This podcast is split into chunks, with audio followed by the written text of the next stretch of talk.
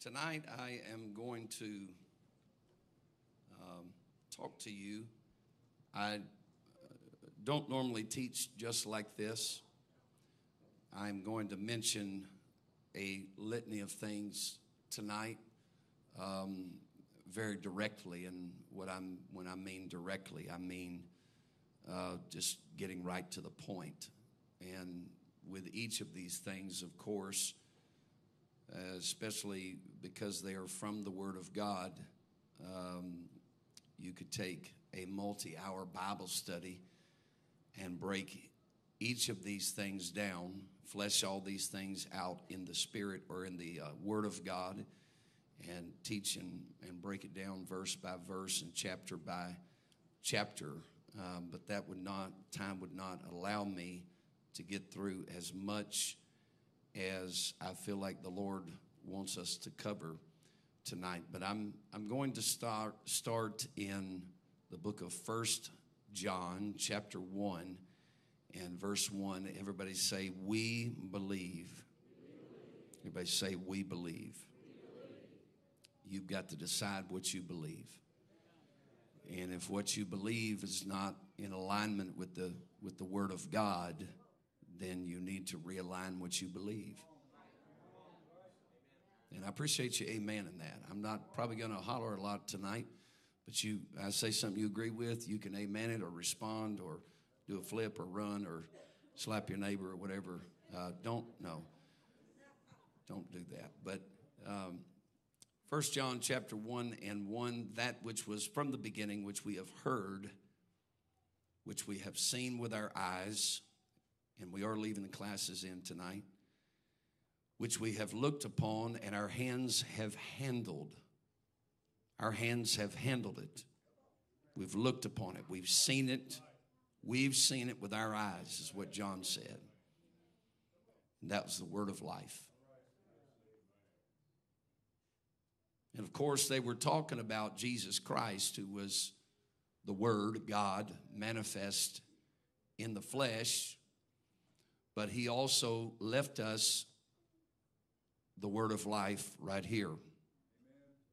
And so we could see the same say the same things about this book. We've seen it and we've handled it. This book is the word of life. The words in it give life. For the life was manifested and we have seen it and bear witness and show unto you that eternal life which was with the Father and was manifested unto us. That which we have seen and heard declare we unto you. And so, what John is saying is, we, we didn't get this second hand or third hand. We didn't hear this in the rumor mill.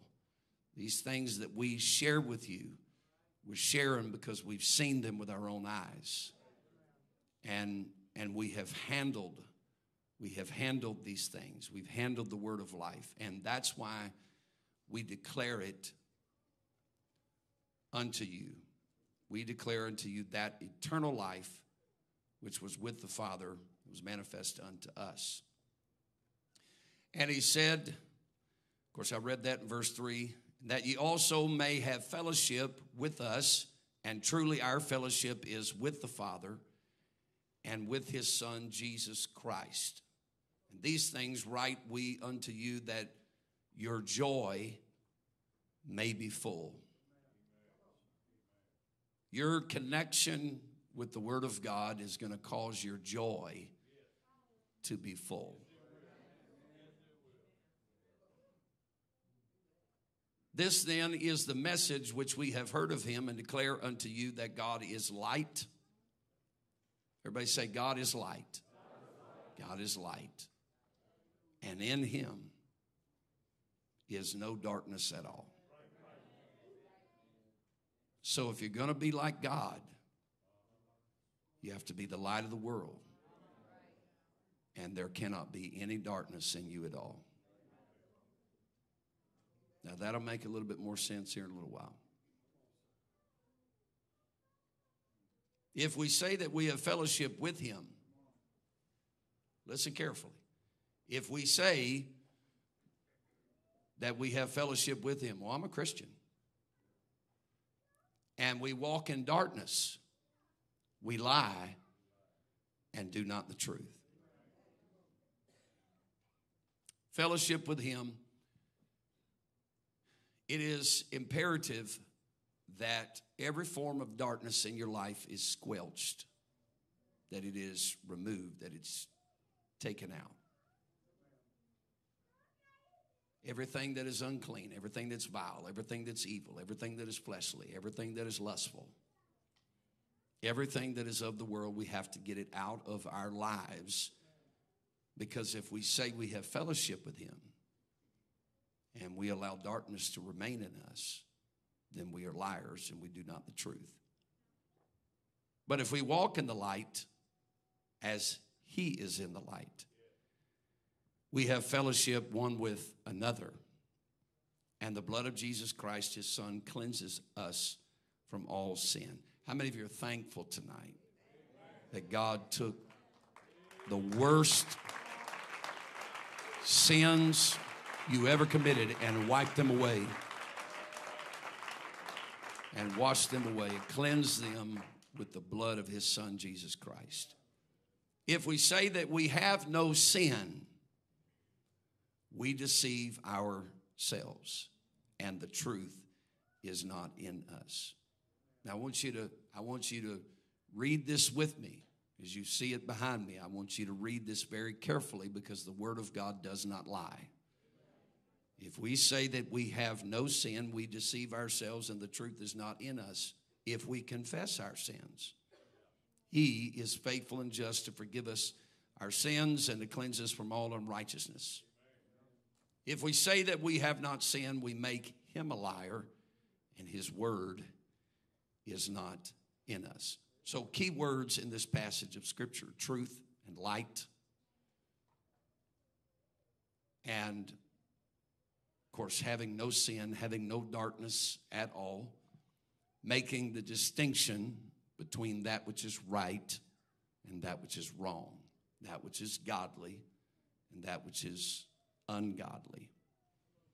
There has to be that distinction in your life. When you made up in your mind to live for God and the Lord pulled you out of the stuff that you were doing, everything about your life should be in the process of changing. It doesn't all change overnight.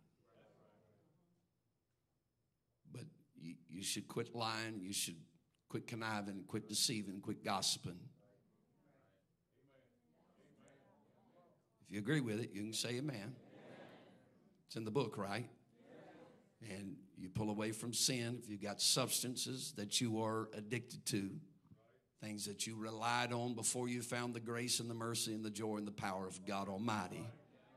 Things like cigarettes and alcohol and drugs and sex and pornography and all those crutches that people use to cope with things that they are going through when the Lord fills you with the Holy, the Holy Ghost, He pulls you out of that. You have to leave it behind. Is that right? And and the world also has a dress code too. I always say that that sin makes a makes a man want to cover his face and uncover his body. But righteousness makes a man want to uncover his face and cover his body. there's a total change from darkness to light. Darkness has a dress code, it has a mindset, it has an attitude, it has a vocabulary, it has habits, it has addictions, it has feelings, and so does light. It has all those things. It has a dress code, it has a attitude, it has a behavior, it has a conduct, it has a relationship. Have I lied yet? In 2 Peter chapter 1 verse 16 for we have not followed cunningly devised fables. Notice how it describes it there. It was cunningly devised. Like like people sit down and thought it through. They they wrote it out, they scripted it. They tried to figure out how inclusive that they could make it. Now the kingdom of God is inclusive, but heaven is exclusive. Anybody can move into the kingdom of God by being born again of the water and the Spirit, but you're not you're not moving. Uh, you're, not going to make it to heaven by allowing darkness to remain in your life. He said, "We have not followed cunningly devised fables, these stories that people make up, these this sugary religious theological ideologies. There's not much theology to it, it's just ideology that people speak from podiums. They are cunningly devised fables. When we made known unto you the power and coming of our Lord Jesus Christ, but were eyewitnesses of his majesty. We saw him on the Mount of Transfiguration. We saw the miracles that he performed. We were there the night that he walked on water, when he calmed the, the, the, the sea, when he turned water into wine. We, we were there at the, the crucifixion. We were there at the resurrection. We, we saw him after his resurrection. We were eyewitnesses of his majesty. For we received from God the Father honor and glory when there came such a voice to him from the excellent glory This is my beloved Son in whom I am well pleased. We received, we saw, we heard the validation from heaven that this was the Son of God. And this voice which came from heaven, we heard when we were with him in the Holy Mount, Transfiguration. We heard that same voice confirmed to us again this is my beloved Son, in whom I am well pleased.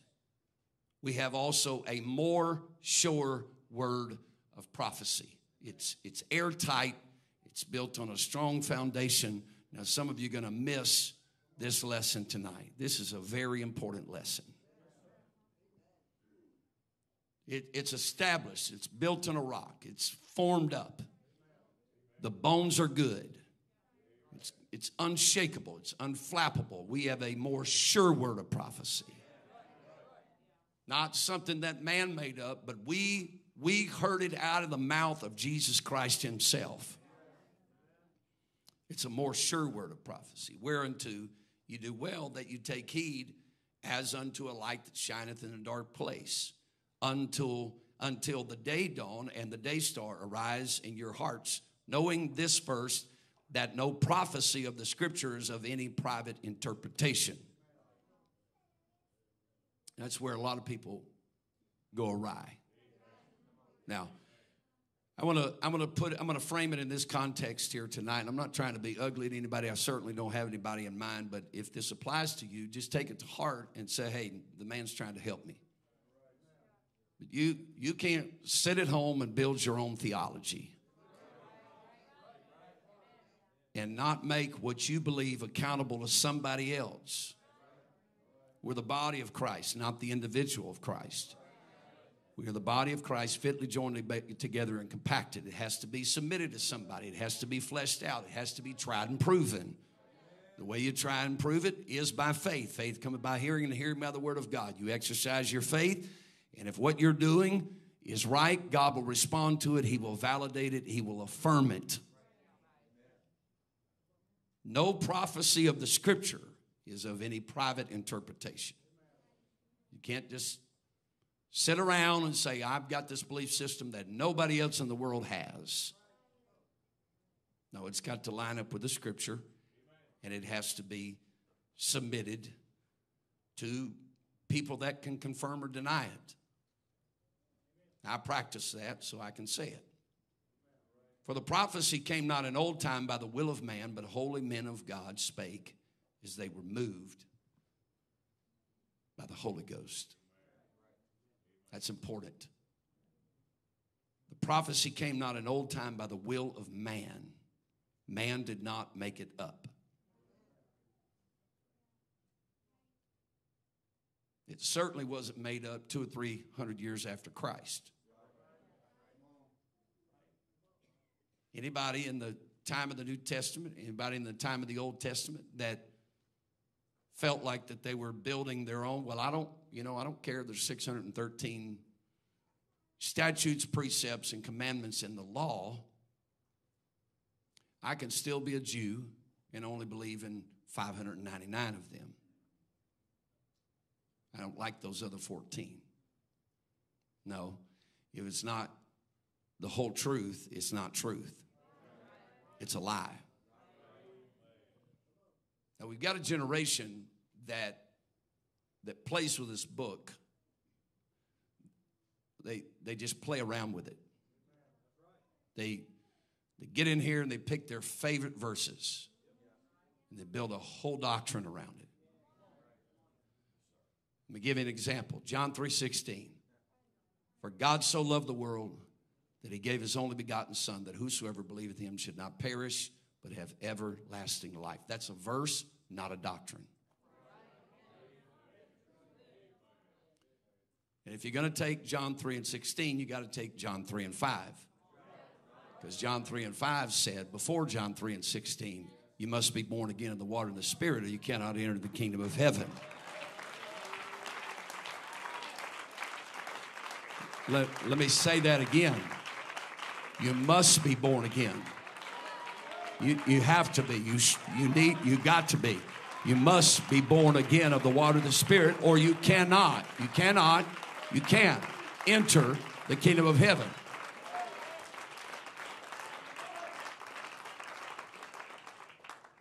Now, you, you can't you can't cherry pick the scripture. Stay with me because I don't know if you can tell, but I'm not in a hurry tonight. You cannot cherry pick the scripture. And and you can't you can't sit out there in the pew and and just be a picky eater. You got a plate that the Lord's filling tonight. And God wants you to eat everything on the plate. But You can't say, I'm not eating those Brussels sprouts. I'm not, I'm not eating that asparagus. I don't like mashed potatoes. Thank you, Brother Steve. The Lord sets a table before you. It's because He puts everything on that table that you need for nourishment and to strengthen your relationship with God. It's, it's so important that you understand that holy men of God, men that God handpicked out of a 4,000 year time span, like Moses, like Abraham, like David, like, like, uh, as, like uh, Isaiah and Ezekiel, and like Daniel, holy men of God, like the Apostle Paul, like Peter, like John the beloved, holy men of God, wrote, they spake as they were moved on by the Holy Ghost. Now, this word, this word is precious, and we'll, we'll talk more about it in a minute. But when you go to Revelation chapter 22, the scripture said in verse 12, Behold, I come quickly. Everybody say, The Lord is coming quickly, and my reward is with me. I'm coming quickly to reward, reward those that were obedient to me, to give every man according to his work.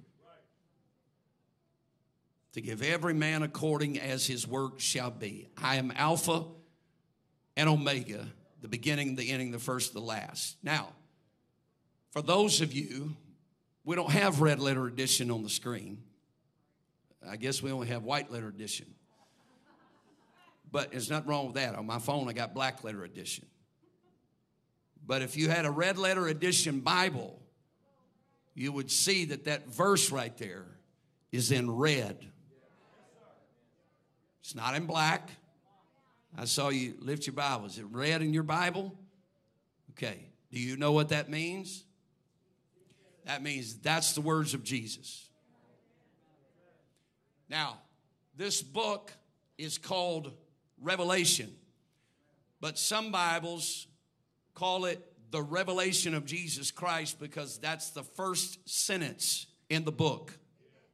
It is not the book of Revelations. It is the revelation of Jesus Christ. It is the Lord saying, if you missed what I was trying to tell you in the first 65 books, I'm going to give you one more book and the Omega. He's the beginning and the end. That's pretty easy, isn't it? It's so easy. You say, well, the Father said that about himself too. That's right. Jesus said, when you've seen me, you've seen the Father. I and my Father are one. Not one in agreement, we are one. We are the same.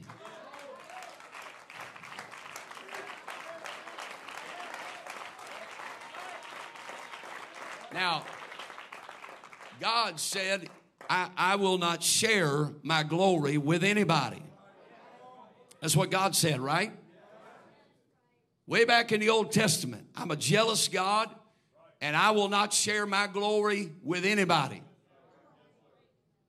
You say, well, he shared it with the Son and the Holy Ghost. No, he didn't. Son of God by flesh. God was in Christ, but the end of it all, the revelation is, we believe, but I am Alpha and Omega, the beginning and the end, the first and the last. Now I want you to leave it up there just a minute. You don't, you don't get more clear than that.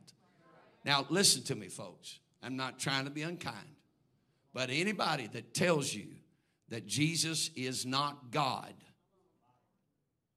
I don't mean God too, a junior or just a son of God.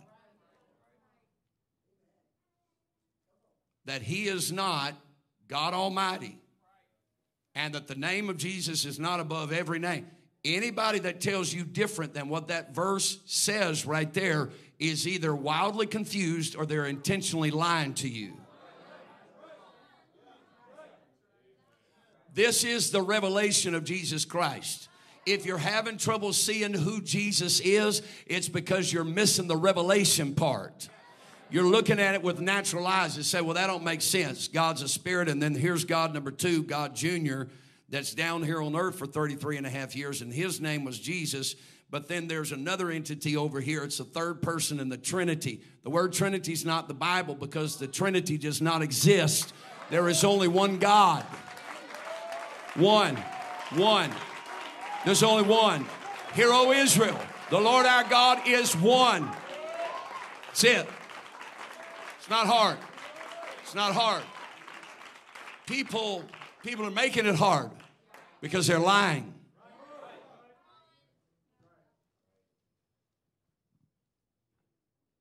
Verse 14 Blessed are they that do his commandments. Whose commandments? God. The commandments of Jesus that they may have right to the tree of life and may enter in through the gates into the city. For without are dogs and sorcerers and whoremongers and murderers and idolaters and whosoever loveth and maketh a lie. Can I just stop right here? And, and can I tell you, we have a serious problem with lying in our into that city, you will be cast into outer darkness and a lake of fire with whoremongers and sorcerers.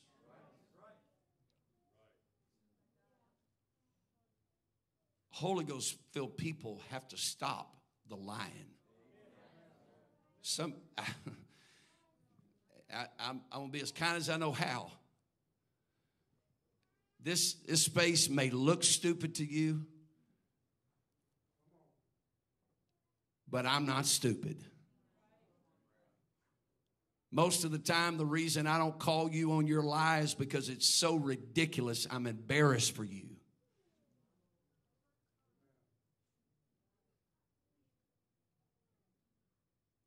Some of y'all sitting out there have told me lies straight in front of my face. And I walk away and you believe that I believed your lie, but I didn't believe a word of it. Why'd you walk away? Because the Lord told me not to say anything. We have a problem with lying, folks. You know what? If you don't want to have to lie about something, quit committing sin.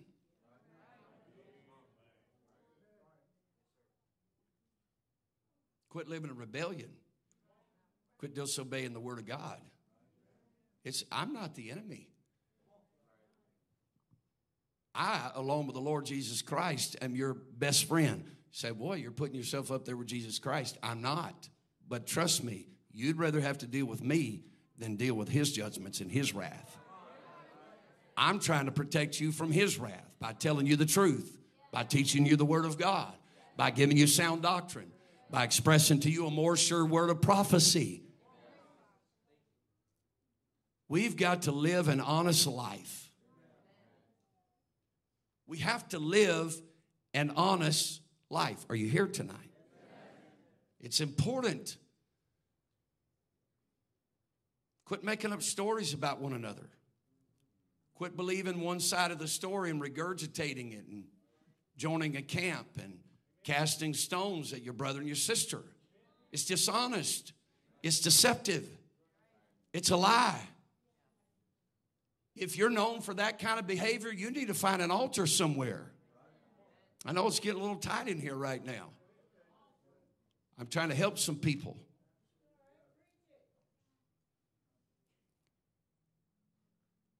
You shall know the truth, and the truth shall make you free. And God calls you into truth, stop living a lie. If if you look one way in the church and another way out of the church, and I'm not talking about dress clothes and casual clothes. If you behave one way in the church but another way out of the church, that's a lie. That's hypocrisy. If you treat somebody to their face different than you do behind their back, that's hypocrisy. We've got a problem with telling lies. I don't know why people think, okay, well, it's just, you're just a human being. I am but I've got a pipeline to heaven and there's a radar that goes off in my spirit. I know a lie when I hear it. Just because I don't say anything, just because I don't call you on it, doesn't mean that it's not still a lie. Why are you talking to me like this? I want you to feel uncomfortable about it. Because if you don't stop it, you're going to wind out uh, outside the gates of that city. You, there's going to be, can I, I'm just, I'm just trying to be kind. I really am. There's going to be people, good people, people that'll bake a cake and give you the shirt off their back and uh, feed the poor and be a good neighbor and, you know, give you a dollar when you're short on a dollar, but they can't get their life together. And those good people are going to burn in the abyss forever and eternity constant falling forever in eternity. There's no bottom. There's no bottom to it. Gonna burn in eternity with the most vile, hateful, vicious, angry, malicious, violent people that society has ever seen. You imagine? You're gonna be in the same company with Jeffrey Dahmer. You, you are going to live in the same environment with Adolf Hitler can you imagine? After sitting on an apostolic pew, I'm not getting on to anybody here tonight, but I am trying to put a little conviction on this church.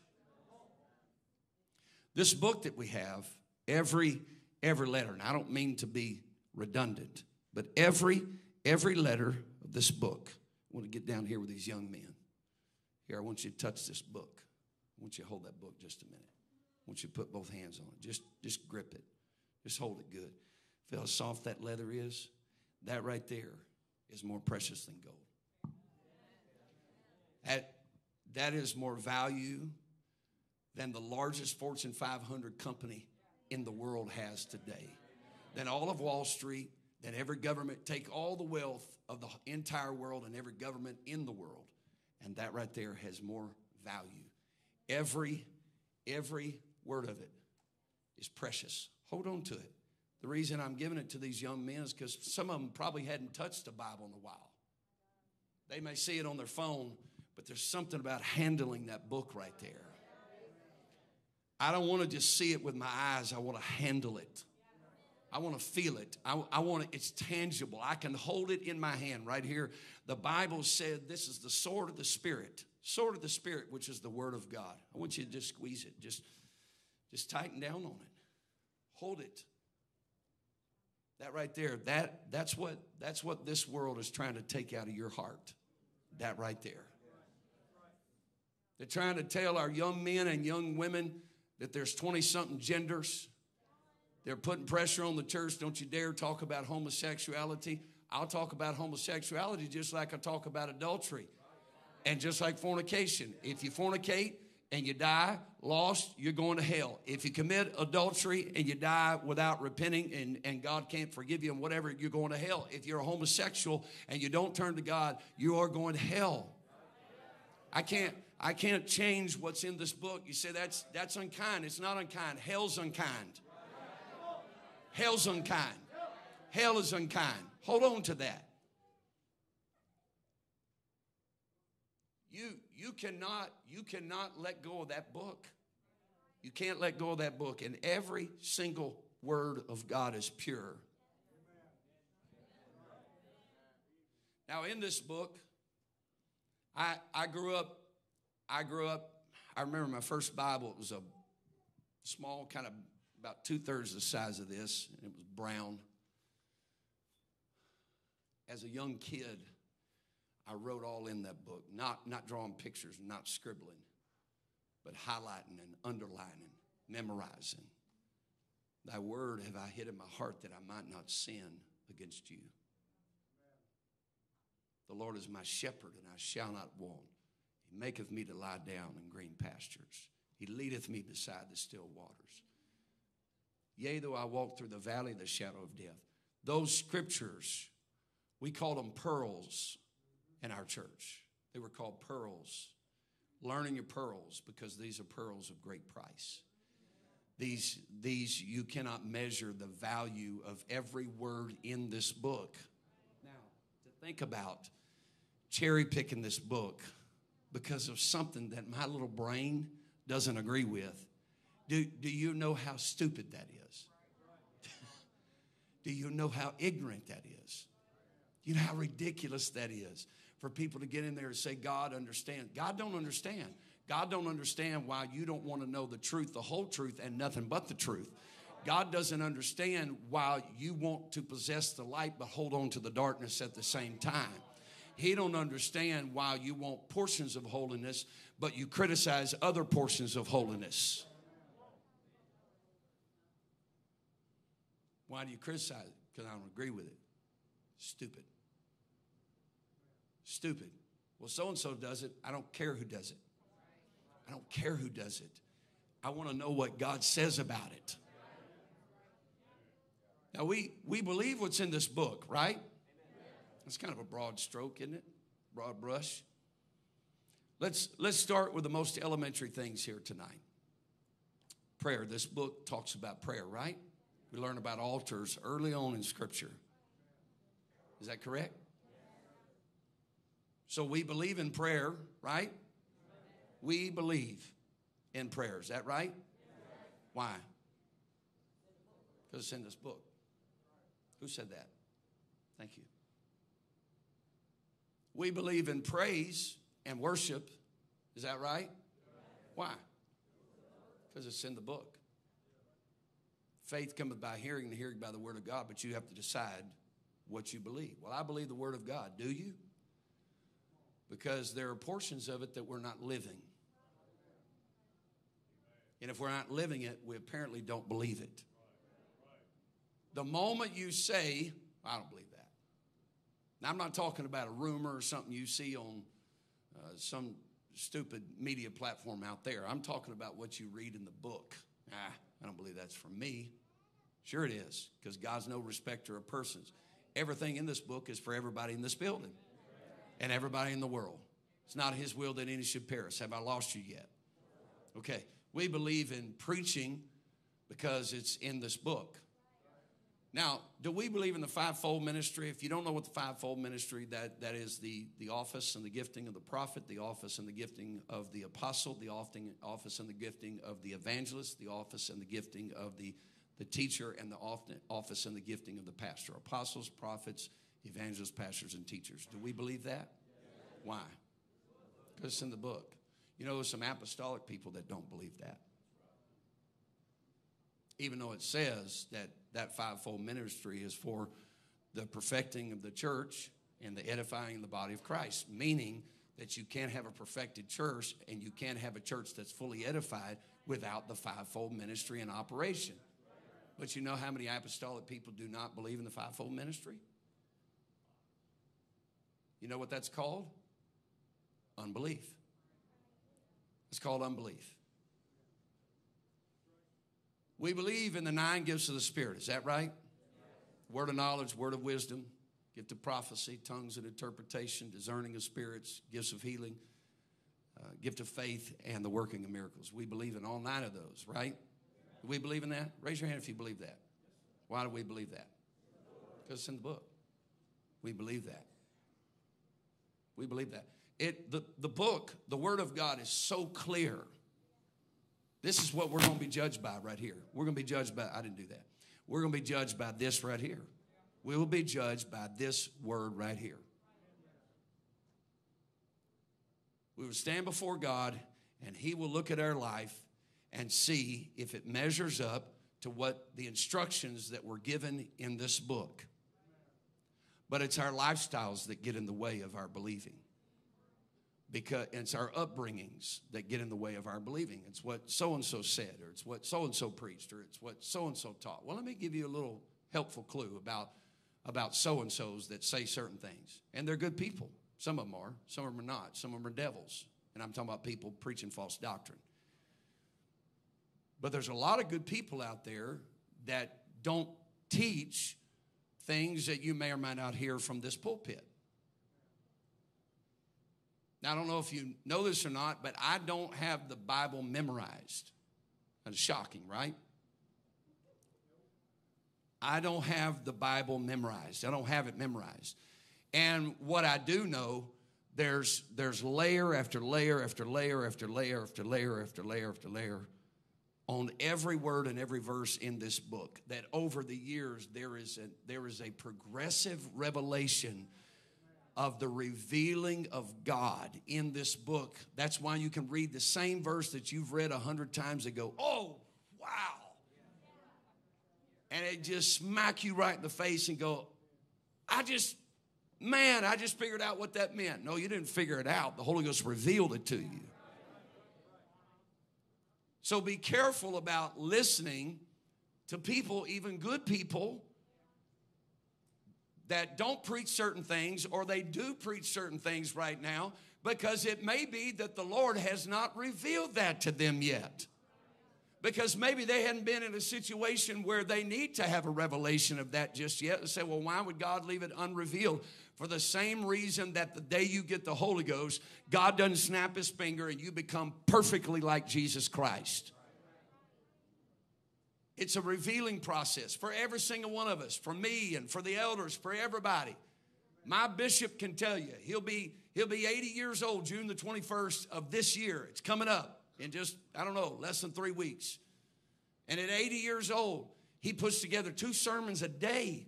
Has been doing that for decades. And he will tell you that tonight or tomorrow he will sit down at that book and God will show him something that he's never seen before.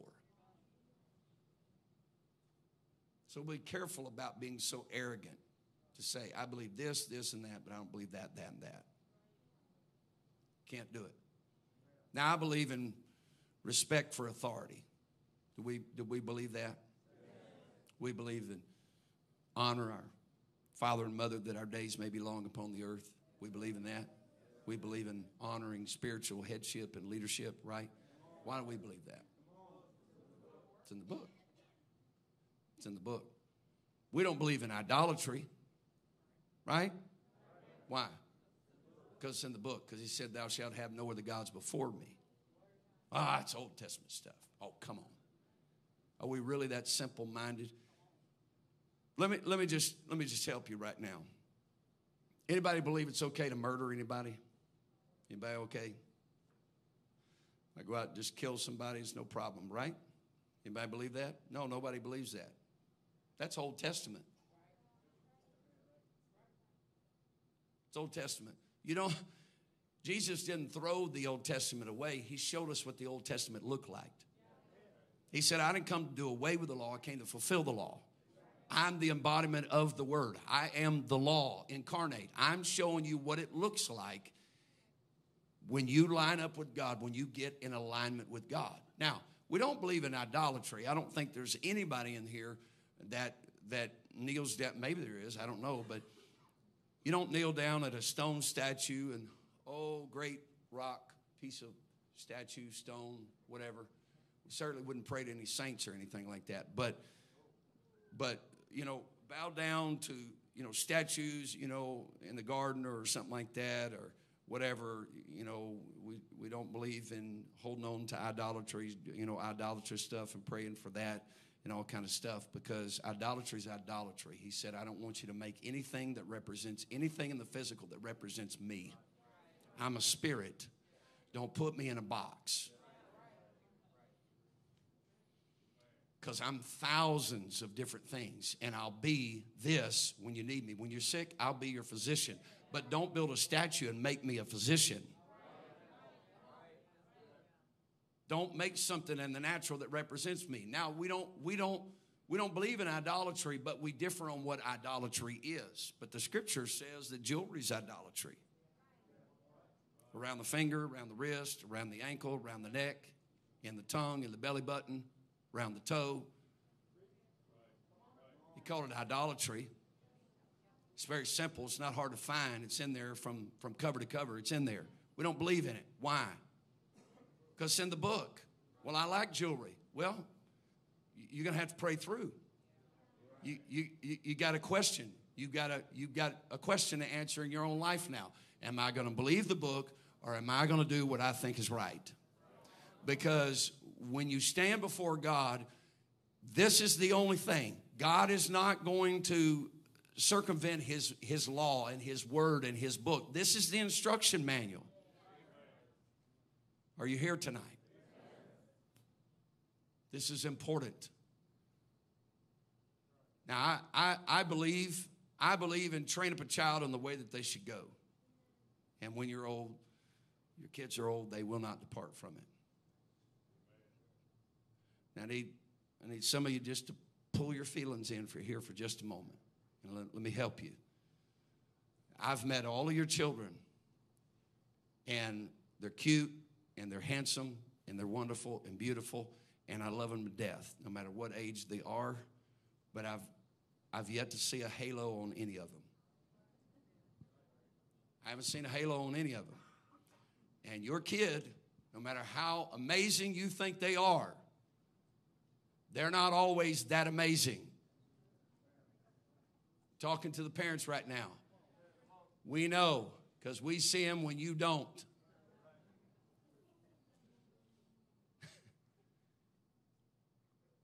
oh, my kid, my kid wouldn't do that. They actually did.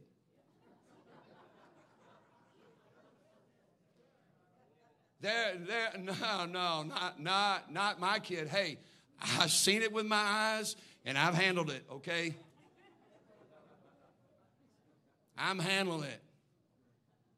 You understand? That's a little play on words there. But but I believe in the ability in your child. That is what they do out there. That's what their friends out in the world do. That's what people out in the world, I'm institutions, and I'm not going to name the institutions, but that's what that's what they do because they have a certain process that they go through. And if you don't abide by their process, you get kicked out. We don't do that here. This is not a cult, this is a place where we break the word of God and we break bread in this place. And we try to teach your children from a young age not to backtalk and that the classroom doesn't belong to them and that everybody in the classroom is important And that just because you're cute doesn't mean you're the king or the queen of the classroom or the king and the queen of the youth group and you don't get to spout off to the student pastor or his wife. And you just remember you just remember this the things that are cute when they're this tall are not cute when they're in a jail cell. Because you taught them that that adults are not important and that they are smarter than adults and that they are more they are funnier than adults and that they can talk to adults however they want to and they can interrupt adults and they can call adults by their first name and they can be disrespectful to leadership and all that kind of stuff. It's important. The stuff that I'm talking about here tonight, the reason I'm saying this is because what we teach is in the Word of God. It's in the Word of God. We don't have another rule book. Okay? No offense to any other religions, but I will say we don't have a Book of Mormon. Okay? This is, this is not a cultic religion. One of, the, one of the signs of a cult, one of the number one signs of a cult, is they have extra biblical material that they invoke upon their people. We don't make up prophecies and we don't write books of our prophecies and turn them into doctrines and laws. This is the inspired word of God. We're holy men of God. We're moved on by the Holy Ghost. And they spake. It is a more sure word of prophecy.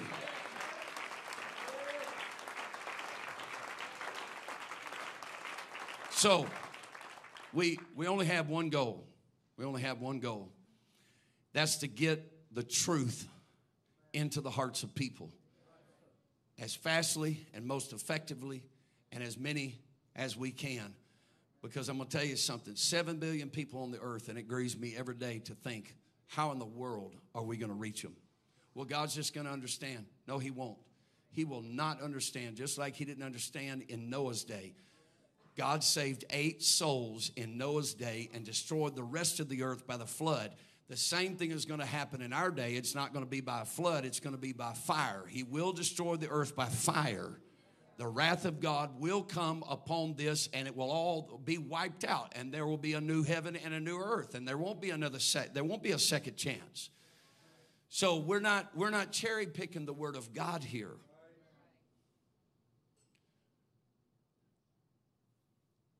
We believe. Everybody say, We believe. We believe every word in the book. Picking back up in Revelation 22 and 16. I, Jesus, have sent mine angel to testify unto you these things in the churches.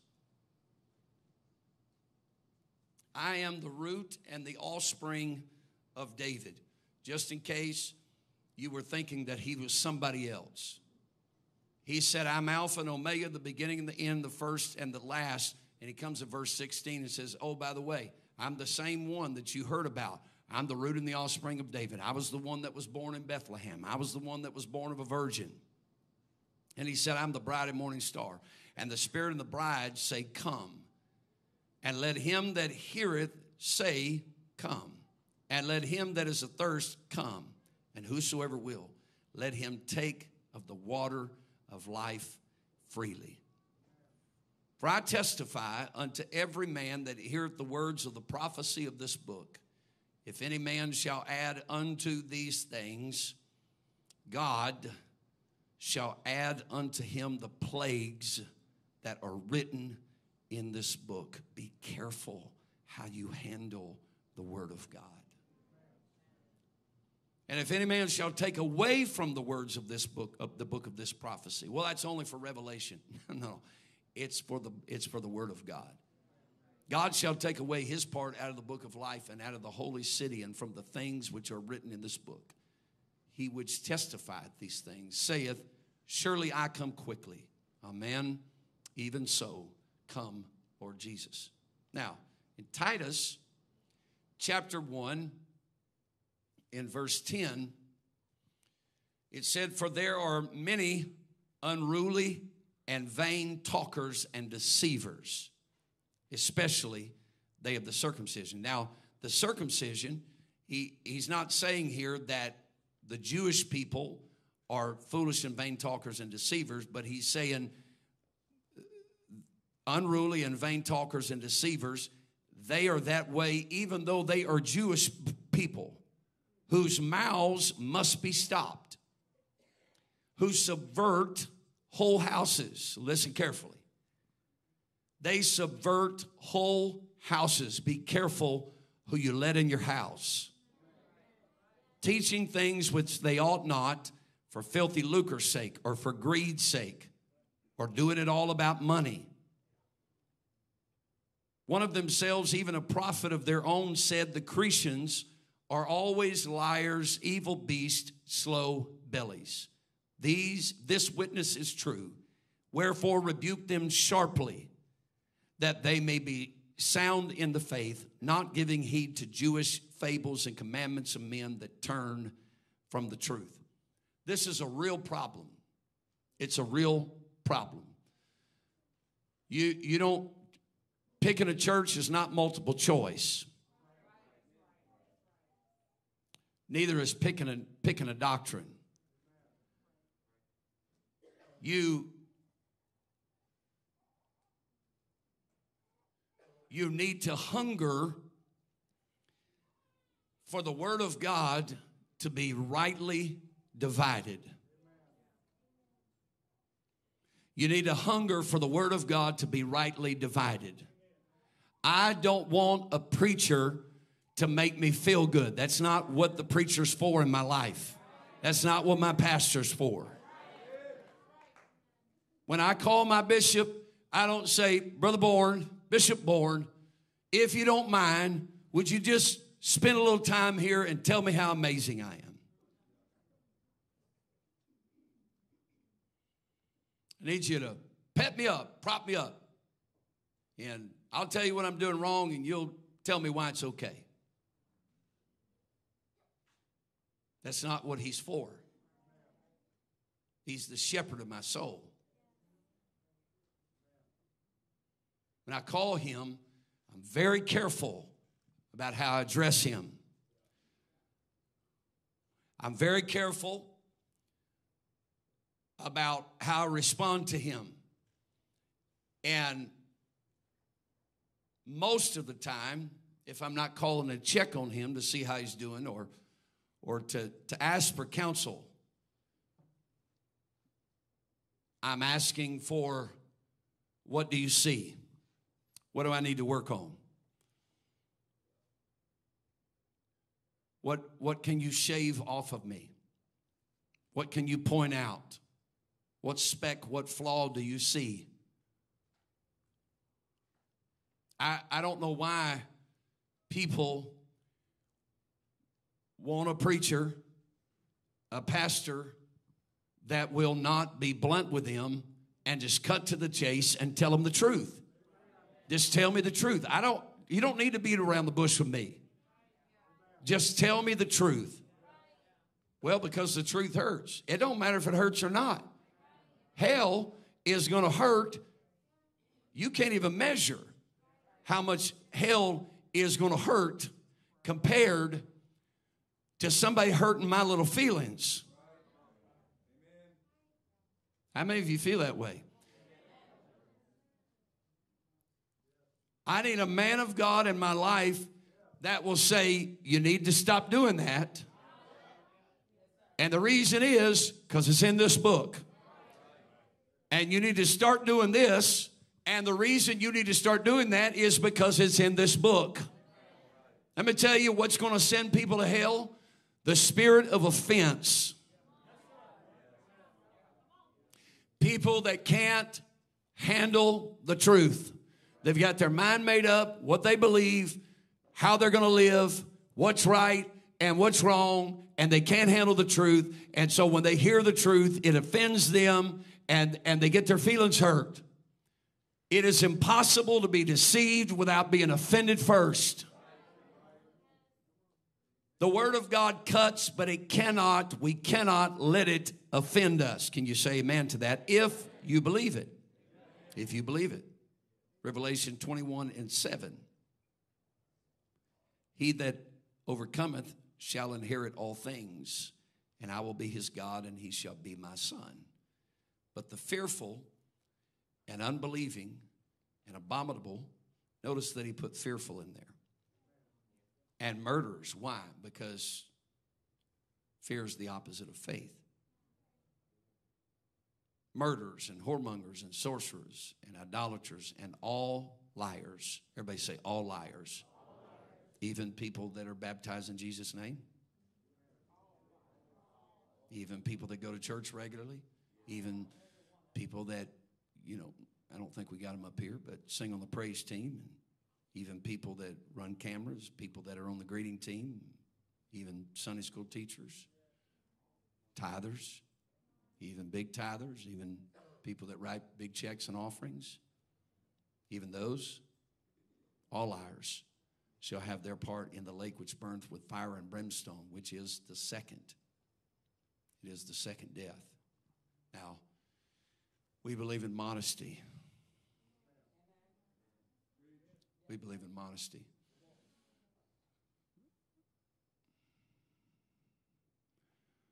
Let me tell you what modesty means to me. And the reason it means this to me is because these are these are the principles that I find in scripture regarding modesty. Modesty. Modesty is such an important quality. It's, it's, it's a necessary quality. You, you, must, you must have it in your life. And modesty just really overall means having a proper estimation of oneself. I mean, you're amazing. I love you, but you're, you're not that amazing. And neither am I. And modesty is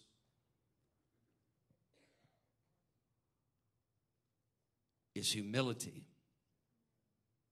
It's humility and it's and it's godliness. Please hear what I'm about to say. Modesty is humility and it's godliness and it's holy. Modesty is the attitude within us that says, Lord, in all of my flaws and all of my imperfections, make me more like you in everything I do, in my conversation, in my attitude, in the way that I treat people, the way that I worship you. You know why a lot of people don't worship? They're too busy worshiping themselves.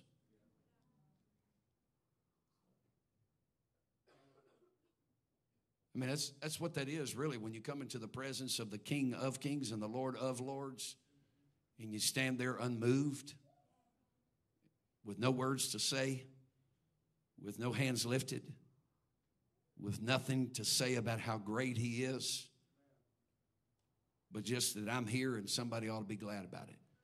Modesty is having the proper estimation of oneself.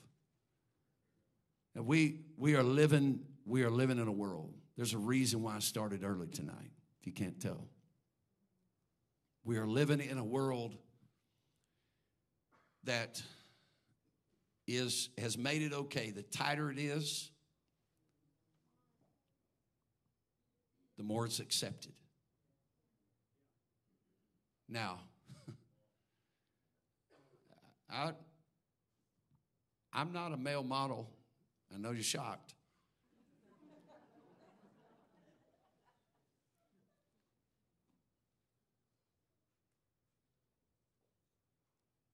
And I'm I'm trying to figure out every day.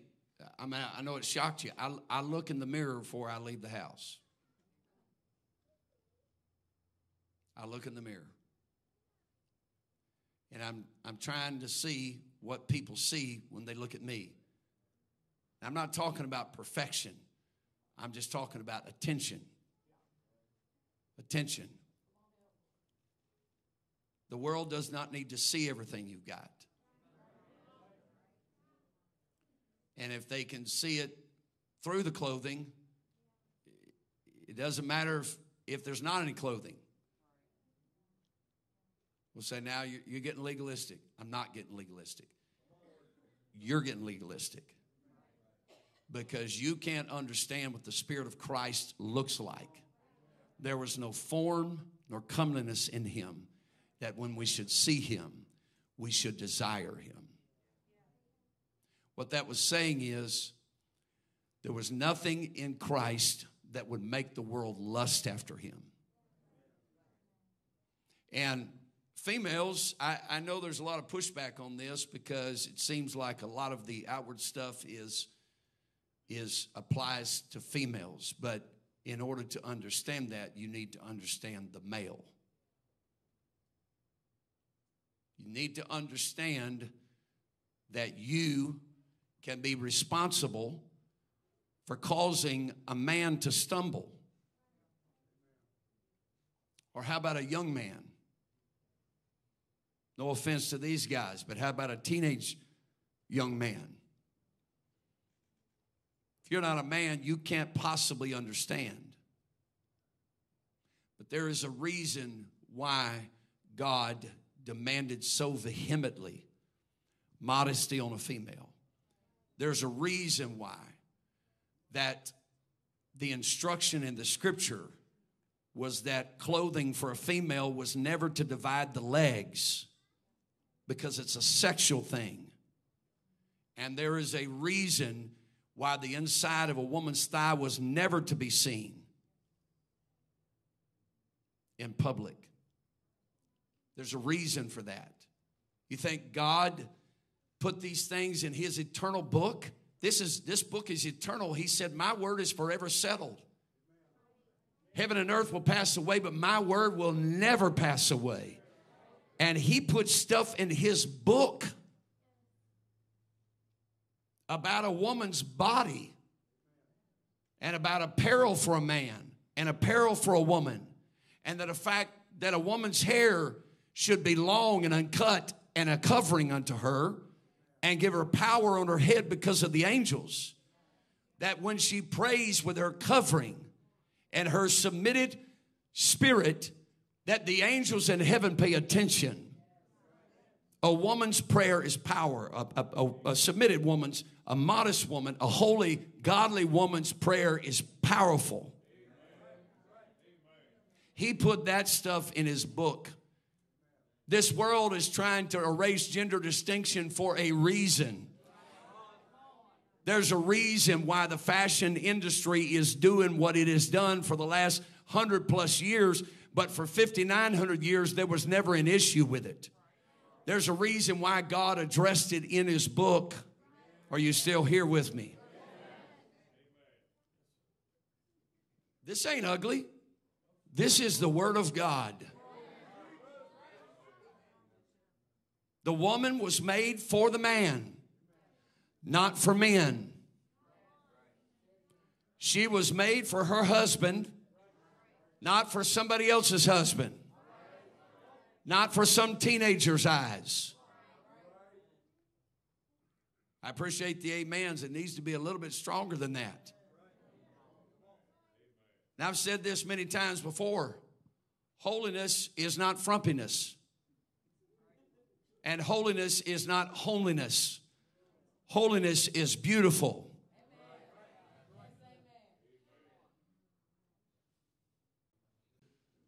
Thirty-year-old clothes that don't fit, and bags and stuff hanging all over me, and and just looking frumpy. Do I look like the example of Christ? Do I look like the light of the world? Do I look like somebody that has it all together?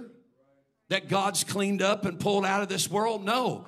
I don't wear the oldest clothes that I've got to the house of the Lord because this is the house of the Lord.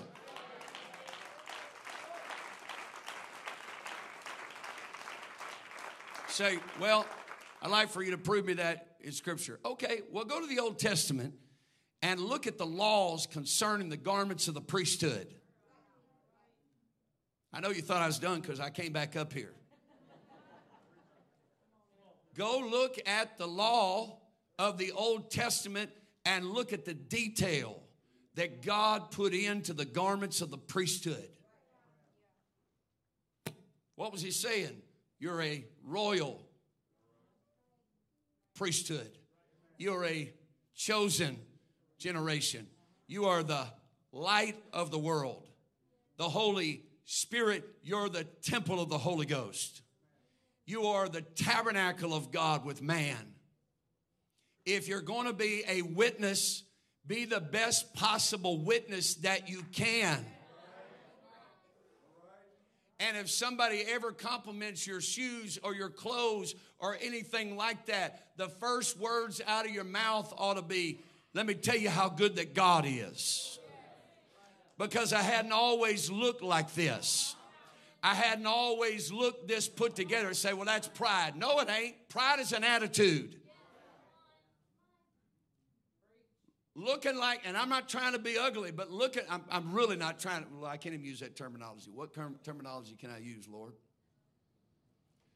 Looking like a, now I'm talking about after you've been living for God for a while, looking like a poverty stricken, uncare, uncaring, don't care, whatever. I remember the time I was about this tall. I remember the day, I can tell you, I standing in the living room of my house and I was standing in front of a mirror there on the wall, and my mother is about this tall. My mother was doing my hair. She was combing my hair, getting ready for church on a Sunday morning.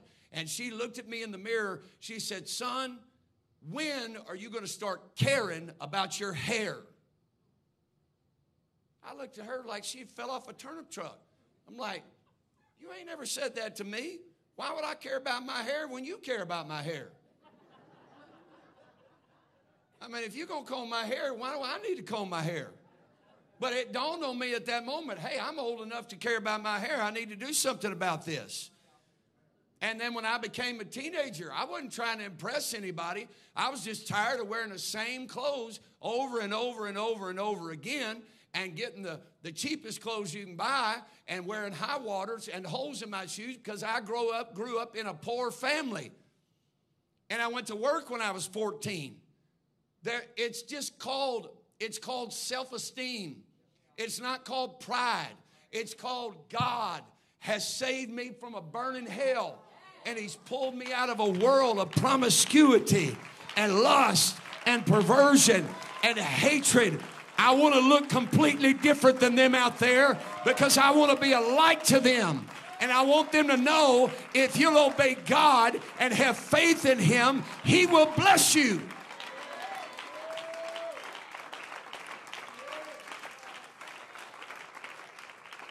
I mean, you know, have you ever finished this for me? Cleanliness is next to. We, we know that. We know that. This is the house of worship. You ain't got to wear a tie to be saved. But man, if the CEO at Microsoft can wear them,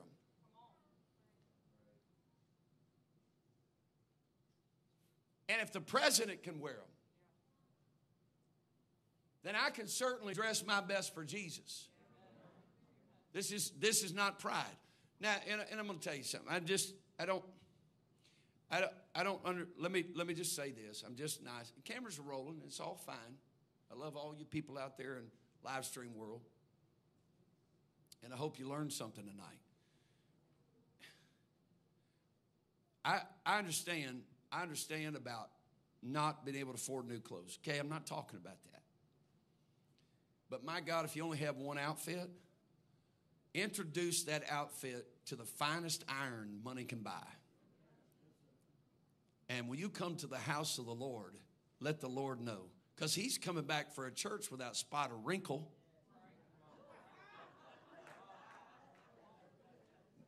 Now, that's not a doctrine, okay? I'm not saying if you got wrinkles in your clothes, you're going to hell, all right? Don't go off and say I said that. I knew a church that believed that way up in Anderson, Indiana. They'd have church, and 15 minutes in, their clothes would be wrinkled, and the and the, the female pastor would dismiss them, say, "Okay, it's break time." The ladies on this side and men on this side, and everybody go out and iron their clothes. And they come back in a few minutes later. That's the truth. That's a gospel truth. They happen every service because God was coming back without a church for spot and wrinkle. You can take the word of God too far. Sorry about that. You can't take it too far. But that's figurative, though. He said, I, am not coming back for a church that looks like the world. I'm coming back for a church that I've cleaned up. This is my bride. This is my bride. I want to dress her up. I want to make her look the best she can look. I want to shower her with blessings and gifts and power and glory and honor. And I want to put my anointing on her. Am I making sense here tonight? So if you know, if you only got, you know, nobody's being critical. I don't, you know, notice people wearing the same thing over and over. You know, I couldn't care less about that kind of stuff. But some of you like, I can't afford clothes for my kids, but I see a different outfit on them every time I see them. But the skirts are getting shorter, and the skirts are getting tighter.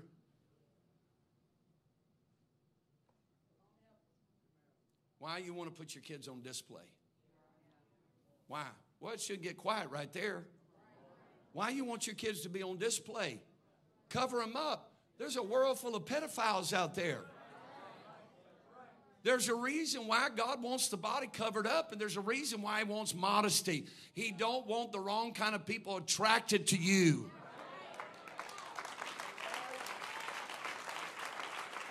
Is that all right? Is that okay, Brother Jones? All right, Brother Jones gave me a thumbs up, so we're good. All right, stand with me. Everybody say, We believe. We believe. Now, listen, I've, I've been pretty straight, not mean, but I've been pretty straight, and I've just said some things, just put them on out there. Now, normally, like I told you, I'm going to teach them a subject. I'm going to I'll, I'll, teach hours on any of these subjects you want to hear. You got the time, we'll sit down and talk about it. I'll break it down for you. I wrote a whole book about it. Wrote a whole book about it. You don't read my book, you can read this book. It's right here in this book, in black and white. I'm teaching stuff in this book. But sometimes I know the devil will get to working, people's flesh will get offended and all that kind of stuff. Spirit of offense move in, and people will leave offended. I don't want you to leave offended, so I want everybody to come. If you're a guest, I want you to come. If you're a member, I want you to come. Nobody's going to attack you. Nobody's going to strong arm you. Nobody's going to arm wrestle you, throw on the floor, spit on you, nothing like that. Just everybody come. Everybody come.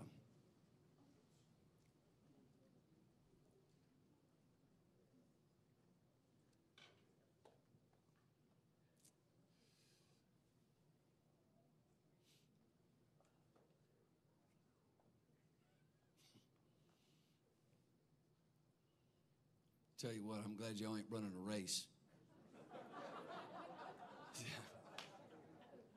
Slow and moving creature. Come on, turtles. Come on up. I'm not talking to Sister Gail's mom. She's on a walker. 89 years old. I hope I'm still moving at 89. Amen. Now, look, here, here's what I want you to do. David said, David said, hide your word in my heart that I might not sin against you. Hide your word in my heart. Put it here, God. People say, well, holiness is an inside thing. I agree. You get it right on the inside, it'll manifest itself outside. So that's the prayer we're going to pray tonight before we leave. And this is what we're going to say God, I want to know the truth. I want to, hold on a second, and I want to live right and I want to make heaven. I don't want to be caught on the outside of the gates of that city when that day comes, I've only got one life to get this right. I don't want to be so prideful and arrogant, holding on to what I think I want to do, that I can't hear the Word of God. That Word of God is precious, and it was written by men that saw it and handled it. This is not secondhand information. So when you pray, God loves sincerity. He loves sincerity. And if you'll just tell the Lord, God, I, I don't have, because I'll tell him, I sure will. God, I don't have it all together right now. I need you, Lord God, to begin to lead me and help me to become comfortable with what I'm supposed to become and what I'm supposed to be and what pleases you. And if you'll pray that every day of your life, I promise you, God will begin to show you things in the scripture you never thought possible. So let's pray together. Father, in the mighty name of Jesus, we thank you, God for your word, and we thank you, Lord Jesus, for a sure word of prophecy. Thank you for the power of the Holy Ghost, dear Lord. I pray, Lord, that you'd be with us here tonight in this place. I pray, Lord, that you would help us to do what is pleasing to you in everything that we do, in word and deed and attitude and spirit. God, I pray that you would move upon every child of God in this place. By faith, Lord, we embrace the Word of God. I pray, Lord, as we realize that we are not perfect, I ask you, Lord, to reveal the things that are in the Word of God to us that we may live upright, live righteous, live holy, live godly in this present world, that we may be the salt of the earth and the light of the world.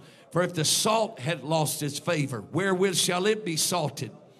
God, we need when people when people see us, when people come in contact with us, we need them to taste and see that the Lord is good. We need them to see the glory of God about our lives. In the name of Jesus, I pray right now that you would anoint every mind and every heart and every spirit. In the name of the Lord Jesus, help us to have the right attitude. I bind and rebuke the spirit of offense that would climb up on somebody here tonight and get offended at the preacher, get offended at the word of God.